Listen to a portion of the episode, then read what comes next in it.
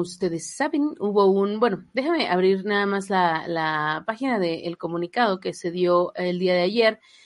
Pues el presidente Biden, no sé, estoy tratando de dar, no darla como un medio, porque ustedes ya, hay algunos de ustedes que ya tienen esto pues un poco más eh, fresco, eh, se, se, emitió este decreto por parte del presidente Biden para eh, mejorar la, la, ciberseguridad de Estados Unidos. Él en algunos videos de hace tres meses, cuando estaba todo el tema de FireEye y de SolarWinds, decía que pues la administración de Trump no había hecho bien su trabajo y por eso es que se había derivado en toda una crisis de, de ciberseguridad que pues a fin de cuentas derivó en la en, en un ransomware que afectó a la empresa Colonial, Colonial Pipeline eh, que pues distribuye el 45% de los productos refinados de la costa este de Estados Unidos. Y eh, a fin de cuentas este ransomware fue que, que ya saben secuestrar la información fue pagado una cantidad y pues ahorita eh, en estos días, en estas últimas horas, estaba tratando de activar toda la distribución de petróleo. Hay un grupo que se llama DarkSide que ellos en teoría estaban diciendo que, que, que, se, que se adjudicaban este, este ataque. Sin embargo, Biden lo, lo descartó en un comunicado que hizo hace un par de horas. No se sabe cuánto dinero pidieron y además, eh, pues, eh, están diciendo que parte del restablecimiento de, de combustible eh, va a ser por una parte dando un boost de, producción petrolera que se está tratando de, dar un poco más de, de, material porque hay muchas personas que fueron a llenar sus tanques en esta en este ataque de pánico y mucha gente se atacaban a todas las personas que trabajaban ahí porque decían que no creían o que ellos eran los culpables. Entonces también la idea de la gente eh, como la, la conciencia sobre qué es un ataque de ransomware pues no está muy clara y, y también pues eso derivaba en que entre personas estuvieran atacando, ¿no? Y por otro lado, eh, el presidente Biden pidió no caer en pánico para que no se llenen los ataques innecesariamente. Y eh, hay una parte del sistema de distribución que evidentemente pues tenía mucho tiempo de, de operar y que jamás había sido parado. Entonces eso también eh, está afectando un poco la, la, distribución del petróleo y que hay algunas partes que van a eh, o van a estar operando de manera, de manera manual para que eh, se pueda restablecer esta, pues este, este ataque, ¿no? De alguna manera, eso es lo que, y bueno, este, este estamos viendo el, el comunicado sobre eh, las, eh, sobre, digamos, la nueva política que va a establecer. Ahora, hay algunos medios que decían que este tipo de, políticas de Biden favorecían a algunas empresas de ciberseguridad y, y, lo vimos justamente al cierre de mercados. La empresa de Varoni Systems, ZS Caller Inc., Telos Corp, SailPoint Technologies. Bueno, SailPoint tuvo una pérdida, pero muchas de las empresas de ciberseguridad tuvieron un avance de casi 1.38% o a veces en Telos fue casi, eh, cerró eh, 7.57%. ¿Telos o Talos? Eh, telos. Bueno, acá esta es una nota acá de, de, de ah. CNBC eh, sobre algunas empresas que, que tuvieron ganancias en, en, en, el cierre de mercados. Palo Alto también cerró en 1.22. CyberArk Software cerró con 2.9 al alza. Entonces, uh -huh. eh, se, se, especificaba que en este documento, pues posiblemente este, se esté dando un, un beneficio hacia esas empresas y que evidentemente pues eh, las, los contratos que va a tener el gobierno con ese tipo de empresas a partir de ahora podrían haber favorecido esta, este cierre y pues en general podría ser un impulso a la, a la industria de ciberseguridad. Oye, Alina, pero a ver, cuéntanos para los que estuvimos abajo de una piedra, este, ¿qué pasó con, o sea, en realidad les cayó ransomware a, la, a las gasolineras, a las distribuciones, y si hubo afectación, o sea, si se quedaron sin gasolina, ¿cuál fue ese impacto? ¿Qué, qué, qué ocurrió realmente? tengo entendido que lo que pasó es que hubo un, no sé si, corrígeme si me equivoco, Iram, fue un ataque al sistema SCADA. Fue un ataque al sistema, a, lo, a los sistemas de, de, de, de, producción de, ¿cómo se llaman? Estos güeyes de... O sea, de, de una Bueno, marca fue- privada fue- fue- a algo como un Pemex, ¿no? Pero, pero Sí, privado justo, de o ellos. sea, eso es lo que quería evitar, este, hacer esa comparación. Pero bueno, pues sí, es, es, es este. No, la, Es- la realidad es de que sí fue como que a, a un Pemex, obviamente no es la, no es, eh, sea, por ejemplo, aquí en estatal, México es, es privado, ¿no? la- la- la- aquí en México es paraestatal, ahí es privado, pero eh, allá me parece, creo que es la costa Este. oriente, este, este de. Estados Unidos. Entonces estamos hablando de que no puedes comparar un, un estado mexicano como con un estado estadounidense. Entonces ahí es, no solamente afectó a un solo estado, sino esta compañía lo que hace es eh, producirle, por ejemplo, ah, ya tengo el mapa, mira, esta compañía le da o, o- o tiene sus operaciones en Pensilvania, Virginia, Carolina del Sur, Georgia, Alabama, Mississippi, Tennessee, Luisiana y Texas. O sea, Entonces, todo, todo, todo son- la parte este. Exacto, es, excepto eh, Florida, ¿no? Entonces, es una compañía muy importante, es una compañía de la cual dependen todos estos estados y no son estados comunes y corrientes, sino son estados que pues tal vez pueden ser un punto importante para la economía de los Estados Unidos. Ahora bien, ¿qué es lo que sucedió? Un, eh, un ransomware atacó uno de sus sistemas, justamente ahí está el mapa, ese ransomware atacó sus sistemas y lo que hizo fue paralizar sus sistemas completamente. Para las personas que nos escuchan de otros países, bueno, eh, en México nosotros tenemos una empresa que se llama, que es una paraestatal, eh, se llama Pemex Petróleos Mexicanos, y cuando en el 2019, me parece, ellos tuvieron un ataque de ransomware, tuvieron aproximadamente de 30 a 60 días que no pudieron eh, reactivar sus actividades porque sus sistemas estaban parados, estaban Ahí sí fue un secuestrados. ataque al, al sistema SCADA, ¿no? Sí, exacto. Bueno, que al final de cuentas, o sea, un sistema SCADA es un sistema que se, que se dedica a recolectar información, a analizar esa información y aparte de eso, pues te da algunas ciertas métricas, ¿no? Entonces, no podemos hablar de que es un sistema en específico, sino eh, sistemas SCADA se llaman a los sistemas que tienen esas características.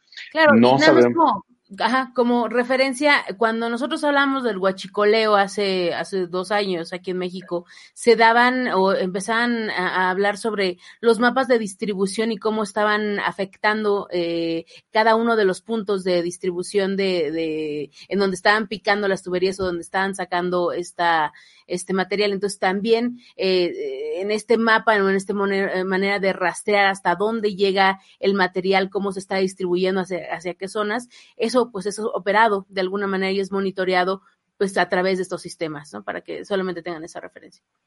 Sí, exacto. Entonces, al final estamos hablando de un sistema que controla todo, ¿no? O que controla la mayoría de las actividades de una compañía. Lo que sucedió es de que hagan de cuenta que en Estados Unidos existe un Pemex y ese Pemex fue atacado, pero sol, no, pero ese no, no trabaja en todos los estados, sino solamente trabaja en esos estados que acabamos de mencionar. Y al ser atacados por un ransomware, ¿qué hace el ransomware? Secuestra la información de los sistemas, no información o datos o archivos, sino información real de los sistemas que no los permite eh, ejecutarse, que no les permite continuar con las operaciones, porque no estamos hablando de un sistema normal o de un PowerPoint o algo, sino es de que cifra todos los equipos y esos equipos los detiene. Y no pueden continuar esos equipos porque, por ejemplo, cuando nosotros hemos atendido algunos incidentes acerca de ransomware, hay computadoras que encienden normalmente, pero no puedes acceder a la información. Hay computadoras que no encienden porque su sistema operativo está dañado, porque también fue cifrado, fueron cifrados algunos, algunas partes de, de ese sistema operativo. Entonces, hagamos de cuenta que simplemente fue un virus como el coronavirus que llegó, atacó y no sabes hasta dónde puede llegar el alcance, ¿no? Del ataque. Esto fue lo que sucedió con esta compañía y lo que derivó fue en el que no pudieran eh, proveer de los servicios pues a todos estos estados, que esto para Estados Unidos, en ese caso, si lo comparamos con algo que tuvimos en el 2019 con Pemex, para Estados Unidos solamente, ¿cuántos, cuántos estados tocó? Fueron Son... uno, dos, tres, cuatro, cinco, seis, siete, ocho, nueve, nueve estados, ¿no? Uh -huh. con, con, con, solamente nueve estados, eh, Joe Biden, John Biden lo declaró como una emergencia eh, que nacional, ¿no? Sí. En Estados en, en, México no lo tuvimos así. En México solamente lo único que se dedicaron fue a ocultarlo, el incidente. Aquí no pasó nada, no está pasando absolutamente nada y podemos continuar y aquí se rompió una taza y cada quien para su casa. Pero en Estados Unidos simplemente con una afectación a esos cinco estados se declaró una emergencia nacional. Bueno, es que también este, hay que ver que son estados que generan mucho ingreso. Si te fijas el mapa económico de Estados y, y el industrial también de Estados Unidos, pues tienes, o sea, todos estos estados de los que acaban de hablar son los que producen, son los que generan ingreso y ya para el centro de Estados Unidos, pues hay como zonas muy en blanco, inclusive de cobertura de servicios, ¿no? Y ya se retoma hasta California, ¿no? Entonces, sí, claro. son los estados, son los estados importantes, ¿no? Creo que son los difíciles. Pero si lo comparamos con los estados que fueron afectados aquí en México, aunque la ONEA haya dicho hace seis meses que ellos sacaron la información, cuando yo y otra persona en Twitter sacamos la información hace el, día en el 2019, que dice la, ONEA, por primera vez salen eh, una investigación del ataque a Pemex, obviamente no, lo sacamos primero, primero yo lo saqué y después lo sacó otro amigo en Twitter, pero eh, ¿cuáles fueron los estados afectados en ese tiempo? Fue Tabasco, fue la Ciudad de México, fue el Estado de México, fue Veracruz. O sea, son nuestros estados petroleros y fueron otros estados que al final de cuentas los podemos considerar como una seguridad nacional, ¿no? Y que los sistemas fueron secuestrados y que no podíamos hacer absolutamente nada. Bueno, Pemex no podía hacer absolutamente nada. Y bueno, ese es el tipo de, afectaciones que este tipo de ataques pueden realizar sobre un país. Uh -huh, uh -huh. Uh -huh.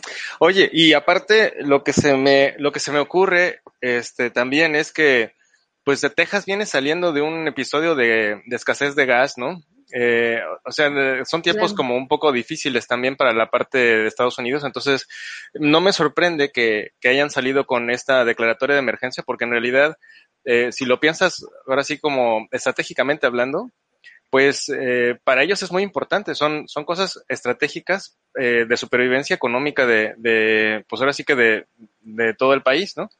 Entonces, de gas y luz, eh, que en, en, su momento fue por el, por el frío y ahora pues posiblemente por el calor, que son estados que dependen, digamos, en, en mucho sentido de, de eso. Ajá, entonces eh, se, entiendo perfectamente que Biden quiera, eh, pues ahora sí que curarse y, y, y darle la vuelta a este, a este problema, sobre todo eh, desde, desde, hace rato eh, vemos como pues sí está de alguna manera compitiendo ya no solamente Estados Unidos en el mundo con ellos mismos, sino ya tenemos otras potencias que están intentando tener este, esferas de influencia, ¿no? Chiquitas si quieres todavía, pero ya no se pueden dar el lujo de parar. Entonces entiendo que, que sea muy importante para ellos retomar el camino, ¿no? O sea, es estratégico que estos estados, que son los que producen, pues tengan gasolina, ¿no?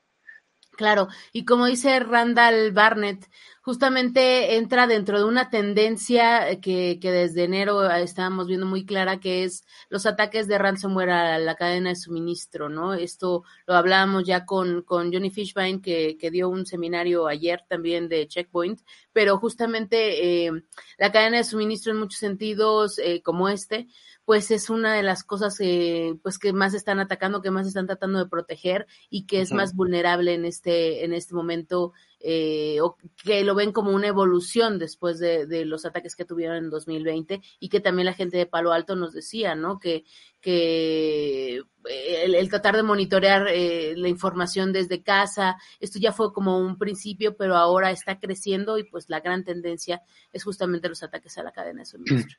Sí, sí, sí, váyanse, bueno, yo... para los que no, no lo conozcan, perdón, Irán, nada más para hacer el comercial que acaba de, de, de, decir Alina, para los que no, no quieran profundizar en, la, en el ataque de cadena de suministro, en la entrevista que tuvimos con la gente de Checkpoint, el, el CISO, de hecho, de Checkpoint, este, nos platica un poquito más acerca de cuáles son esos ataques y qué es lo que están comprometiendo. Entonces váyanse al episodio de creadoresdigitales.com o busquen en, en YouTube, en el historial, y busquen la entrevista de Checkpoint. Eh, eh, ¿Me recuerdas es Johnny Fishbein, eh, su, su nombre, Alina?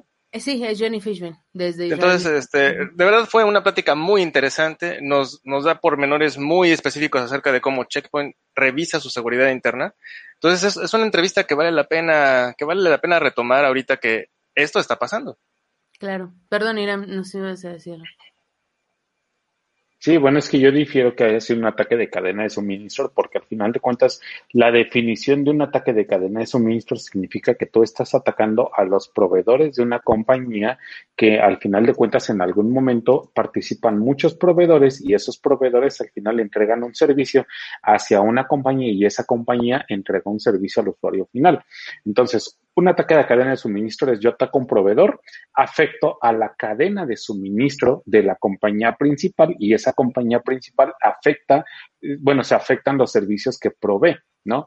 Entonces no lo afectas directamente. En este caso, a esta compañía, a una compañía que fue a un interno, fue directamente a la empresa. Entonces el ataque fue en realidad hacia los sistemas que ellos están administrando, que ellos están gestionando y que ellos están eh, protegiendo.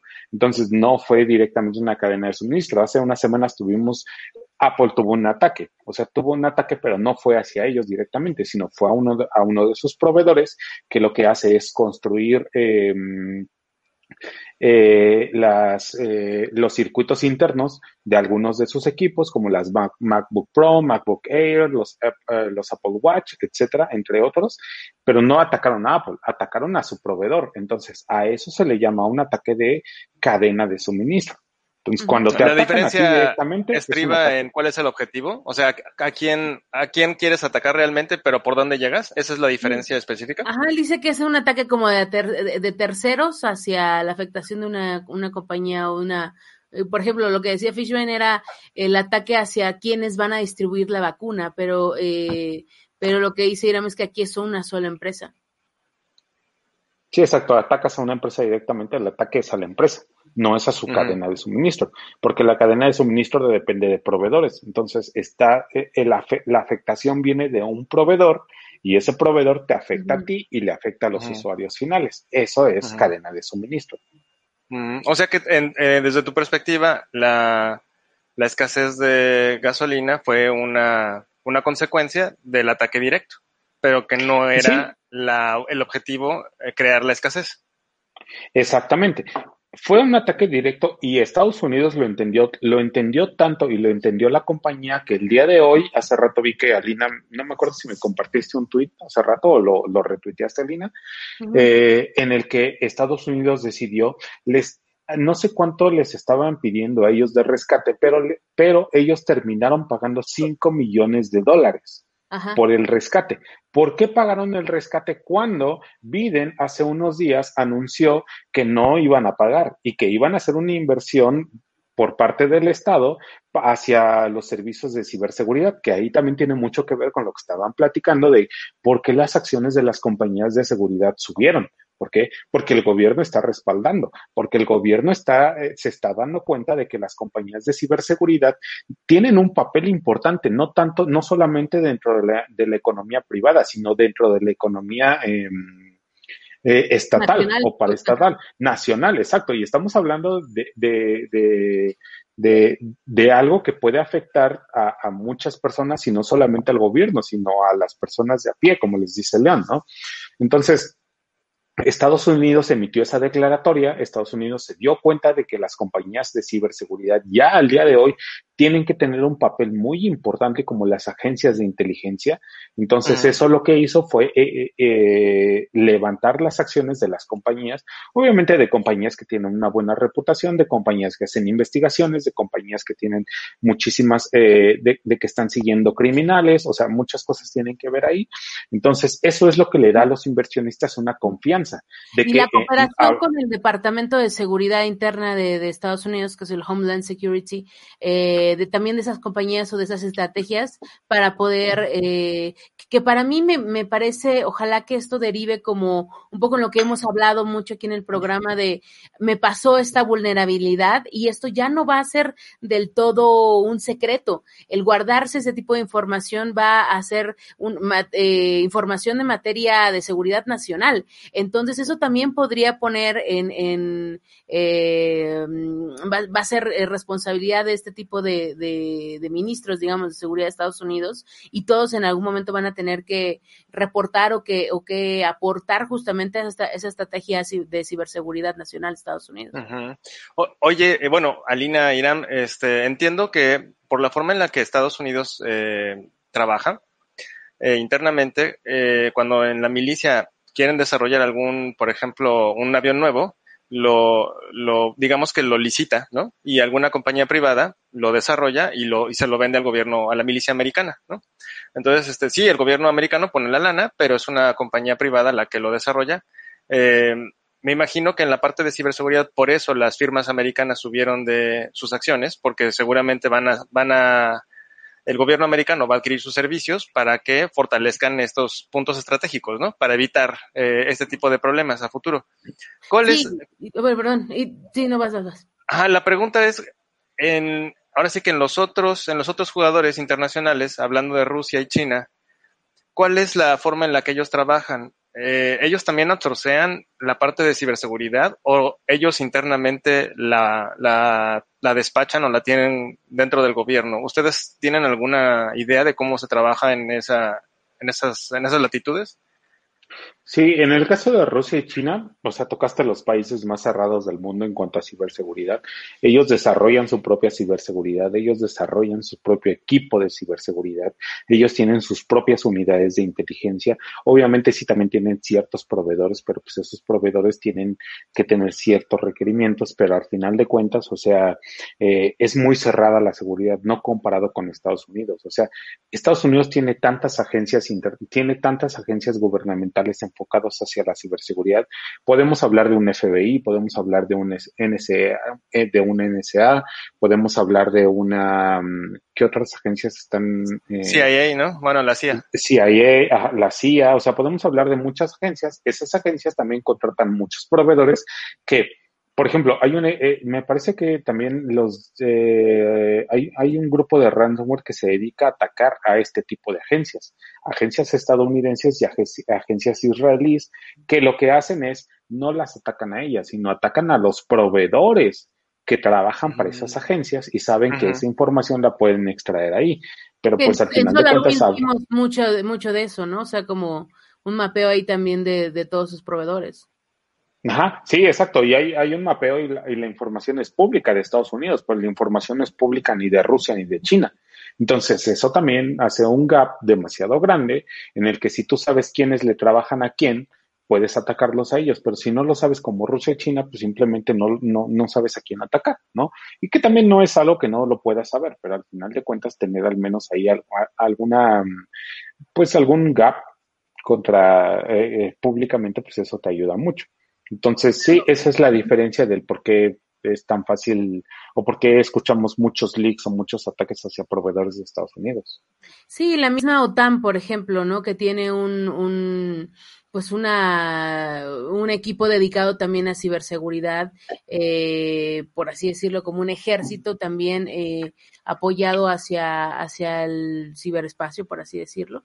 Y, y pues ellos también están metiendo muchísimos recursos en ese sentido por parte de los países que son parte de, la OTAN, pero eh, sí, es, es, una inversión que, que, se está haciendo cada vez más fuerte y que, y que forma parte de esas estrategias y de esos presupuestos, porque también se, se hablaba mucho de, del presupuesto que cada país está, miembro de la OTAN, estaba dando para, para justamente cosas militares y también cosas de ciberseguridad.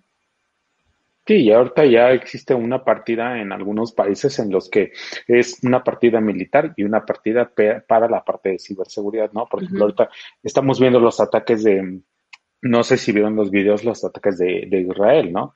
Entonces, claro. cuando yo empecé a ver los ataques de Israel entre Gaza, si es Gaza, yo dije, bueno, ¿qué tiene que ver la parte de ciberseguridad en esto, no? Entonces es, ok, los misiles o, o, o, lo revisé más, más, más, de la parte de Israel, pero los antimisiles, o sea, los sistemas de los antimisiles, ¿cómo funcionan? Bien pudieron haber hackeado los sistemas antimisiles como lo hicieron con Estados Unidos, que en algún momento un investigador de seguridad descubrió que la contraseña de los sistemas antimisiles, no, la, los, la contraseña de los sistemas de lanzamiento de misiles de Estados Unidos eran seis ceros, ¿no? O sea, ¿qué hubiera pasado si, si eh, Gaza hubiera identificado la misma vulnerabilidad en los sistemas de Israel? Pues dices, ok, entro al sistema, deshabilito esos sistemas y cuando, en el momento en que yo los deshabilito, lanzo los cohetes, ¿no? Claro. Y en ese, lo, los misiles, y en ese momento, pues, o sea, ¿quién me va a detener? Absolutamente nadie. Entonces, ahí es donde Estados Unidos y muchos otros países desarrollados pues se dan cuenta que la ciberseguridad tiene mucho que ver con la defensa internacional o la, o la milicia. Seis ceros, o sea, seis ceros. Seis ceros, sí, tal cual, lo pueden buscar, en la- de- lo pueden, bus- lo pueden buscar en, en las noticias de, no me acuerdo cómo es en inglés, es um, Missile y ya le ponen los seis ceros y ya van a ver las seis noticias. ceros. Deactivate. Now. Y entonces a Claro. futuro eh, vamos a tener esta escalada de inversión en ciberseguridad por parte de eh, los gobiernos que tienen presupuesto, ¿no? Eh, es decir, eh, me imagino que por parte del primer mundo, me imagino que Europa también estará invirtiendo en alguna, en alguna medida propia. El resto del, el resto del planeta seguiremos en la oscuridad de- en cuanto a la ciberseguridad. Todavía no tenemos esa sensibilidad. ¿Lo, lo seguimos viendo así para América Latina? La realidad es que sí. O sea, vemos muchos leaks en ahorita con el tema de Colombia, que De la UNAM, ah, decir de. ujú. No, no, ahorita con el tema de Colombia que están en, en, en una, ¿cómo le podemos decir? En una revolución civil, algo así. Que sea una revuelta, sí. Eh, Una revuelta civil. O sea, yo creo que desde ese día que la, la semana pasada yo tuve un Twitter Spaces con, con un chico de Colombia que me hicieron una entrevista y, y él me platicaba qué es lo que podemos hacer en Colombia, ¿no? Para cubrirnos, para no, para no, que no nos descubran. Y yo tomé el ejemplo de, de Taiwán, ¿no? De lo que hicieron en las revueltas de Taiwán. Hong Entonces, Kong también, ¿no? Más bien. de- perdón, de Hong Kong, sí, de Hong Kong. Entonces, es así como que, bueno, o sea, la parte de la ciberseguridad es algo muy importante para los ciudadanos que están protestando y si algún estado tiene algún problema con sus ciudadanos, pues al final tienes que cuidar mucho la parte de la ciberseguridad, ¿no? Entonces, tanto estado como ciudadanos, etcétera, pero sí es algo que y, y desde, desde que comenzaron esas revueltas en Colombia, o sea, los foros underground de, de hacking que ya muchos saben y ya últimamente veo que todo mundo ya quiere tuitear acerca de, es filtrado en ciertas bases de datos, ¿no? Pero no es filtrar por filtrar, por favor. Pero al final de cuentas hay muchas cuentas en Twitter que ya están filtrando de, ah, sí, venden esta base de datos, ok, sí. Pero desde hace como una semana, o sea, muchas personas eh, están creando perfiles y están posteando información de Colombia, ¿no? Información que supuestamente ha sido robada de Colombia.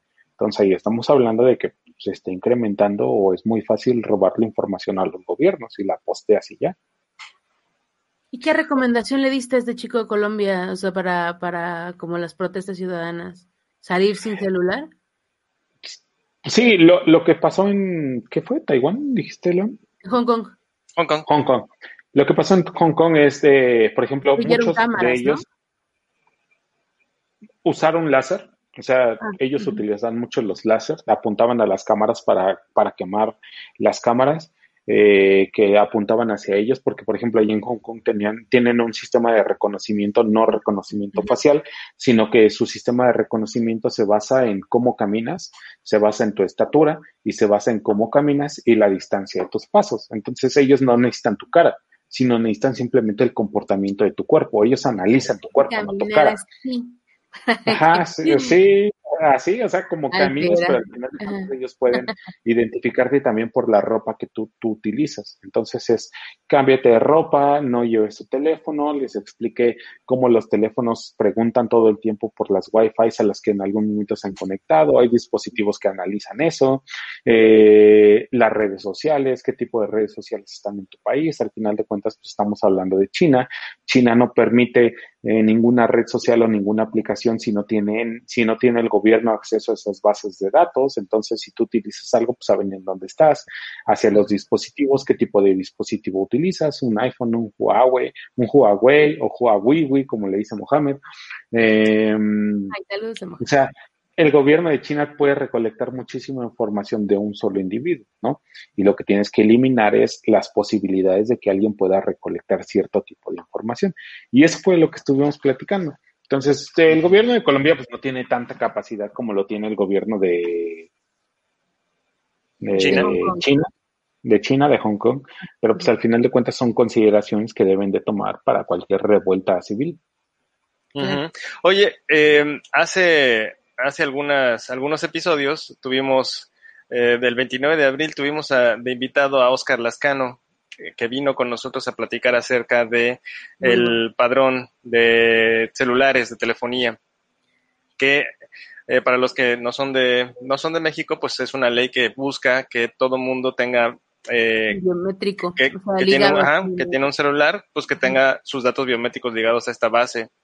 Eh, esto podría considerarse como parte de, de este endurecimiento de, de- ahora sí que de la política informática de cada país. Eh, lo, lo vamos a ver más frecuentemente, no solamente en México, sino como tendencia mundial.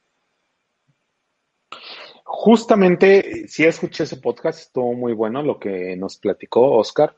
Eh, estaba hablando, con, no sé si recuerden a José Andrés de Bayonet. Sí, claro. Entonces, tuve una reunión con él el martes, fuimos ahí por un café y estábamos platicando. Le dije, oye, güey, o sea, ¿qué es lo que está pasando con el sistema de geolocalización, no? O sea, ¿para qué los bancos lo están solicitando? Le dije, tú, güey, que te, que te dedicas a analizar fraudes a través de las transacciones de tarjetas de crédito, ¿qué es lo que tú ves con la data que tú tienes?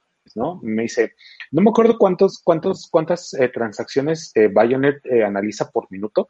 No me acuerdo que son si 300 mil o 3 millones de transacciones por minuto, pero son muchísimas transacciones. Entonces, ellos hicieron un análisis, me parece que fue mensual, y me dice, güey, dice, o sea, yo de mi análisis que acabo de hacer, supongamos mensualmente, dice, para mí la geolocalización no me sirve de mucho. ¿Por qué? Porque si yo me baso en la geolocalización, estoy identificando una transacción fraudulenta solamente del 5%. Entonces, eso quiere decir que los usuarios, de, del 100% de los usuarios, estoy identificando el 5% fraudulento y el 95% no lo estoy identificando como Pero a ver, yo, quiero, quiero desmenuzar ese pensamiento. Es decir, si yo doy acceso a mi, a mi ubicación GPS, pues evidentemente el banco va a tener que me conecto desde mi casa, desde el trabajo, tal vez, y un día de que estuve fuera, ¿no? Esos son como tres puntos en específico. Y si hubiera una, un cargo que yo no hice, algún movimiento, tendrían el registro de la, de la ubicación GPS y entonces podrían decir, en esta ubicación estuvo o está o vive el delincuente, ¿para eso la querían? ¿O para eso la quieren? Sí, exacto. Si tú hiciste una transacción, por ejemplo, co- como se trabajaba en línea, yo trabajé en línea, Ajá. como se trabajaba ahí, las transacciones que no se trabajaban con Payonet, sino se trabajaban con una empresa estadounidense, ellos lo que hacían era, parte de la localización era, ok, esta persona está en México y la transacción se hizo tal vez en Yucatán, ¿no? La, la tarjeta por terminaciones de México, ¿o saben esa también esa información? Sí, o sea, no, no la Ah, transacción, no la tarjeta. bueno. La transacción eh, hace una hora se hizo en México y hace y después, una hora después se hizo una transacción en Cancún. O sea, ahí no necesitas una ubicación geográfica. ¿Por qué? Porque la terminal. Porque la dirección IP de la terminal te puede Claro. decir en dónde se hizo la transacción, Entonces, si ustedes ven, por ejemplo, hay un, eh, hay un documental muy bueno que se llama ATM ¿Lo perdimos? Yo Ah, sí, eh, yo también lo dejé de, de escuchar. Ah, ATM, a ver, déjame ver. Sí. Documental ATM. Sa- ¿Sabes que también eh, por ahí creo que puede ser eh, que ya no necesariamente vas a usar la, la terminal de punto de venta para poder hacer el cobro, sino que ya estamos ahora sí eh, pues pasándonos más a, la, a los cobros digitales, ¿no? A los cobros de portales en línea que ya no están ligados con una IP de una de una pues de una zona geográfica, ¿no? Ya puedes hacer eh, tu compra sin tener que estar físicamente en el negocio.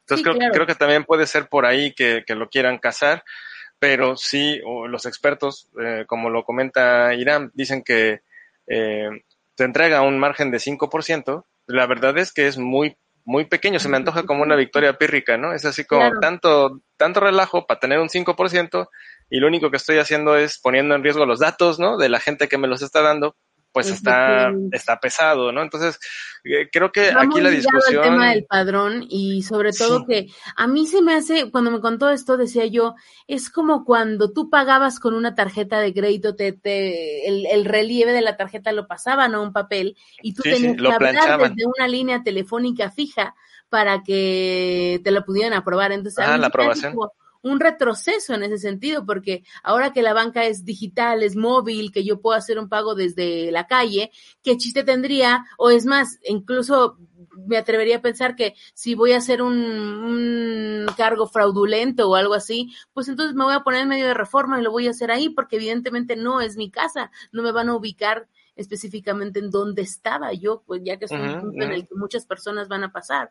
Entonces no es necesariamente una pues una medida de seguridad muy muy buena. Creo que ya eh, Lolita te escuchamos, este, ¿me escuchas? sí, exacto. Entonces, eh, bueno, eso fue lo que nos me compartió José Andrés, que le dije, güey, necesitas hacer esto público, ¿no? Porque al final de cuentas, o sea, no estás analizando tres transacciones, o sea, estás analizando millones de transacciones en un mes. Y eso nos puede dar una, una visibilidad de lo que un banco puede identificar con la ubicación geográfica de los usuarios. Entonces, estamos sacrificando nuestra ubicación, nuestros datos privados por el 5%, entonces, ¿a quién está afectando? Y esas son cosas que tal vez no son análisis que se hacen, pero si se hacen públicos, si se, si se hace con información real, pues eso puede cambiar muchísimas situaciones, ¿no? O, lo volvemos a perder otra cosa que, le, que le platicaba yo a Iram, ahora que lo recuperemos, es el tema de que hay muchas personas que no saben cómo activar sus datos o que normalmente hacen banca en línea. Ya, ya lo tenemos acá, de regreso. Ya te recuerdo. Perdón, perdón. No te preocupes. Sí, hay que dejar de descargar los doramas, este, Iram. Te los hubieras traído en DVD. porno. Estoy descargando porno. Ah, ok. van a bloquear las señales Videos, videos de hentai, más que nada, ah. específicamente. Ah, ya me voy. Eh, bueno, termina ya de decir lo que ibas a decir. No, pues eso, o sea, al final de cuentas es, yo creo que si podemos hacer un análisis de información real y podemos mostrar esos datos, o sea, al final de cuentas pueden cambiar, eh, no sé, la realidad que tenemos. ¿Quieren echar para atrás esa política? Sí, el problema es de que, o sea, para mí el gobierno puede simplemente llegar y puede mostrar algo y puede hacer una, una ley o lo que ellos quieran, pero al final si existe una empresa o si existe una persona que pueda demostrar con datos reales de que esa no es la realidad que ellos buscan o, o, o, lo que ellos buscan no, no les va a ayudar absolutamente nada, pues entonces ahí es algo que pues, a lo mejor puede cambiar absolutamente todo, ¿no? Que es lo que le decía a José Andrés, le dije, güey, o sea, si en algún momento alguien llega y me dice que yo estoy mal, o sea, yo las cosas que intento postear, al final las posteo con información que me dan mis clientes o que analizan mis sistemas que yo tengo con mis clientes, pero no es que yo me las invente sino es simplemente que es información que ahí aparece. Entonces, yo creo que eso es lo que necesitamos hacer para cualquier situación como este tipo de cosas que te piden la ubicación geográfica y que pues, en algún momento te pueden afectar a ti como usuario normal. ¿Sobre los biomédicos es la misma línea? ¿Cuál, perdón? Digo, sobre los biomédicos. el registro del padrón con biomédicos. O sea, yo lo veo como, como una política estándar hacia todo, eh, con, con, con comportamientos que no necesariamente tienen que estar relacionados o con un biométrico con la ubicación. Yo creo que me gustaría platicarlo más con Juan Andrés y él debe de saberlo mejor que yo.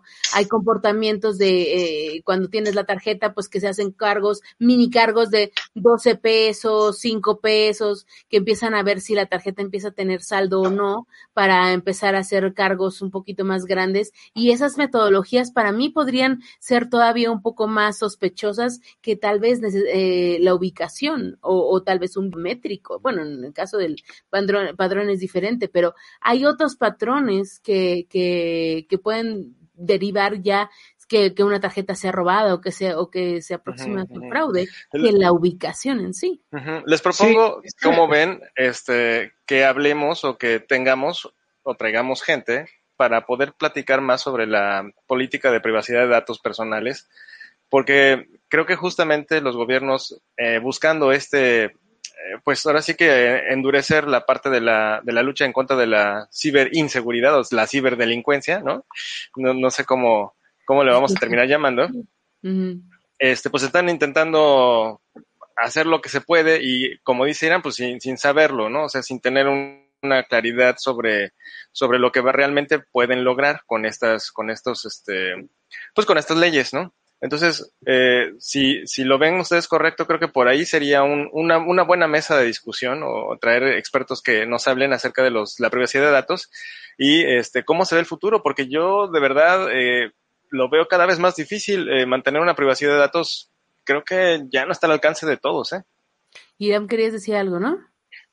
Sí, acerca de los biométricos, o sea, escuchen el podcast anterior, estuvo muy bueno, yo lo estuve escuchando. Eh, Oscar se llama. Sí, Oscar Rascano. Oscar Rascano. nos, nos habló de unos muy buenos puntos desde el vista, desde la vista, desde la detección, ¿no? De este tipo de fraudes. Pero, por ejemplo, eh, a veces nosotros necesitamos generar números telefónicos para generar, eh, se, se, les llaman cuentas puppets, ¿no? Cuentas puppets que te dicen, que te ayudan a realizar ciertas investigaciones, pero es muy fácil, o sea, un atacante o un criminal aquí en México no necesita registrar una SIM, simplemente necesita una tarjeta de crédito, puede ser clonada. Hay cientos de servicios en Internet que te pueden dar un número telefónico en el que tú puedes recibir llamadas y puedes recibir SMS. Estamos hablando de un Skype, estamos hablando de tal vez 50, 10 aplicaciones entonces, si te van a llamar, te van a llamar de una aplicación con un número nacional hasta Axtel tenía una aplicación que era como Axtel contigo, una aplicación en donde tú podías tener una línea telefónica y la podías tener en acceso desde el celular. Eh, y bueno, a mí me pareció también una manera muy fácil. Bueno, pero ese, eh, ese era un soft phone, ¿no? O sea, que al final de cuentas ah, estaba, conectado hacia, hacia tu identidad. Pero hay aplicaciones en el mercado que, que, en el mercado de las aplicaciones normales que tú vas, simplemente pagas por tantos minutos y te asignan un número telefónico. y si tú le quieres un número de teléfono. Ajá, pues si tú dices que quieres un número telefónico normal, simplemente, un nacional, perdón, te lo dan y te lo asignan y ya y no necesitas ni tu número de teléfono para contratar un chip, ni necesitas, no necesitas un número, ni necesitas un identificante, no necesitas absolutamente nada. Simplemente una tarjeta clonada, vas, lo contratas, haces un cargo de 60 dólares, de 100 dólares y ya tienes un número en el que puedes llamar y es un número mexicano. Y Leo no me dejará mentir porque es muy fácil generar servidores de voz IP y es a través de esos servidores de voz IP simplemente generas otros números y haces unas llamadas. Entonces, al final, la recolección de esos datos es como, es como decía este Oscar, o sea, ningún criminal va y va a ir a entregar sus datos, sino simplemente va a buscar una forma en la que él pueda generar números telefónicos que no estén asociados con su persona y a través de ellos van a hacer este tipo de fraudes. Es a lo que va, o sea, para mí la política es que no sabe cómo funciona el mundo de la tecnología y si se quiere meter con el mundo de la tecnología es entiéndelo y después genera leyes. Y si no lo entiendes, pues, mejor ni te metas, papá. No, o sea, lo entiendo, pero a fin de cuentas, el tener un biométrico, o sea, este tipo de políticas van enfocadas hacia yo quiero un culpable, ¿me entiendes?